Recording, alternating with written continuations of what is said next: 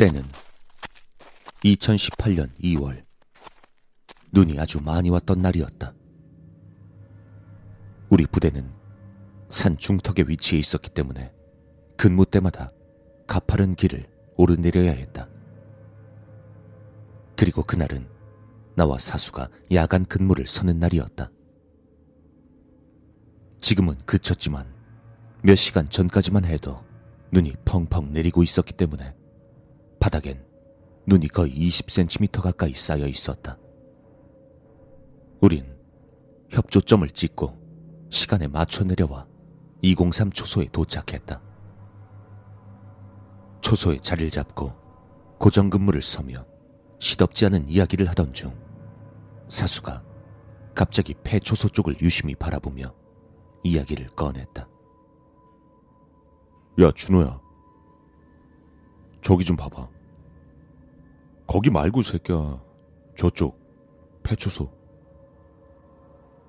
우리 아까 올라올 때도 저쪽으로 올라간 발자국이 찍혀 있었냐? 그 폐초소는 과거엔 사용했지만 지금은 사용하지 않았기에 사람이 오고 갈 리가 없었다. 저 발자국 말입니까? 아, 올라올 때 너무 힘들어서 잘 못 봤습니다. 근데 저쪽은 폐초소밖에 없지 않습니까? 누가 저기를 올라갑니까? 내 말이. 근데 저렇게 뻔히 발자국이 있잖아, 지금. 내가 아무리 생각을 해봐도 아깐 못 본 것 같단 말이지. 이럴 게 아니고 전번 근무자가 저기 올라갔었는지 한번 물어봐야겠다. 그는 그렇게 말하고는 행정반에 통신을 걸었다. 그리고 잠시 후 돌아온 행정반의 대답에 선임은 어리둥절한 표정이었다. 야, 뭐냐, 이거? 전번 근무자 올라간 적이 없다는데. 진짜입니까? 그럼 이거 귀신 아닙니까? 군대에 꽂힌 괴담이라던데. 그치? 야, 그럼 우리 한번 가볼래? 저길 말입니까? 지금 우리 둘이 말입니까? 어, 왜? 쫄았냐? 새끼 쫄았네. 야, 한번 가보자. 따라와. 그는 당황하는 내 모습이 재밌었는지 자기가 앞장선다며 따라오라고 했다. 발자국을 따라서 올라가니 발자국이 폐초소 안까지 이어져 있는 게 보였다. 그리고 그 순간 난 소름이 돋는 것을 느끼고 사수에게 말했다. 저 이윤호 일병님. 아이 그 새끼 왜 쫄리냐? 그게 아니고 말입니다. 생각해 보십시오. 올라간 발자국은 있는데 내려온 발자국이 없지 않습니까?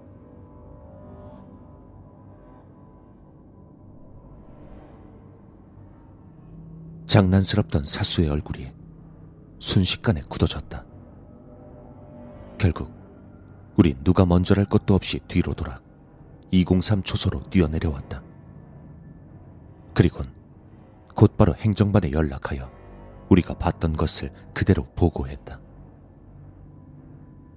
행정반에선 어이없어 했지만 혹시 거수자일지도 모르니 다시 폐초소로 가서 철책철단 흔적이나 수상한 게 있는지 다시 확인해 보라는 대답이 돌아왔다. 우린 그곳에 다시 갈 엄두가 나지 않았지만 행정반에선 무조건 확인을 해야 한다고 재촉했다. 한동안 그렇게 실랑이를 하던 우린 고민 끝에 다시 폐초소로 조심스레 올라가기 시작했다. 다행히 철책엔 특별한 이상이 없었다. 조금은 긴장이 풀린 우린 마지막으로 폐초소로 향했다. 마음을 굳게 먹고 폐초소 문을 열고 안쪽을 바라본 그 순간 난 비명이 튀어나오는 것을 간신히 참아내었다. 폐초소 안쪽엔 두 남자가 나란히 서 있었다. 선임은 기겁을 하며 총을 겨누었고 나 역시 정신을 차리고 총을 들었다. 하지만 이상했다. 그 둘은 전혀 미동도 하지 않았다. 그제서야 난 폐초소 안에 있던 것이 사람이 아니라 위장 경계병이라고 부르는 마네킹이란 것을 알게 되었다. 선임은 허탈한 웃음을 지으며 마네킹 쪽으로 다가갔다. 와, 씨발 시겁이야. 아니 이게 왜 여기 있냐? 그러니까 말입니다. 와, 진짜 방금 쏠 뻔했습니다. 하지만 웃음 짓는 것도 잠시 마네킹에 입혀진 군복을 본 순간 심장이 덜컥하고 내려앉았다. 군복에 달린 이름표에는 각각 나와 사수의 이름이 붙어 있었다. 그걸 본 우린 다시 쏜살같이 폐초소를 빠져나와 203 초소로 달려갔다. 행정반에 연락할 엄두도 내지 못하고 초소 안쪽에서 웅크리고 있을 때 폐초소 쪽에서 철계단을 내려오는 소리가 들려왔다. 공포에 질린 채 슬쩍 고개를 들어보니 멀리 폐초소에서 검은 형체 둘이 빠른 속도로 철계단을 내려오고 있었다. 이젠 근무지 이탈 같은 게 문제가 아니었다. 나와 선임은 비명을 지르며 초소를 벗어나 막사 쪽으로 달리기 시작했다.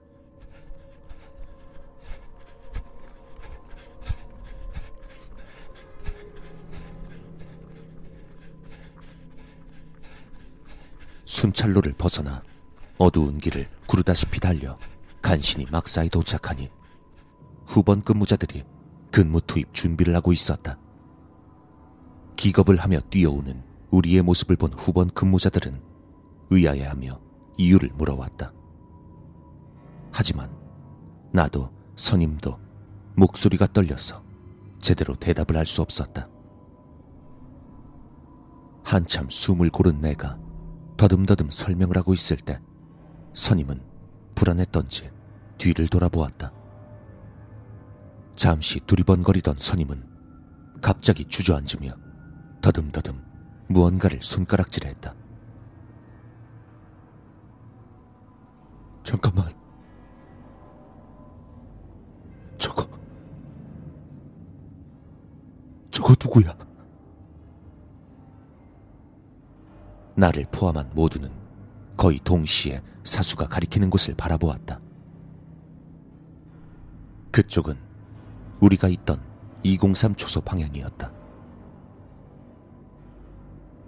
근무 중에 도망쳐 왔으니 당연히 그쪽엔 아무도 없어야 했다. 하지만 저 멀리 보이는 203 초소에선 랜턴 불빛이 무언가를 찾는 듯 두리번거리며 움직이고 있었다.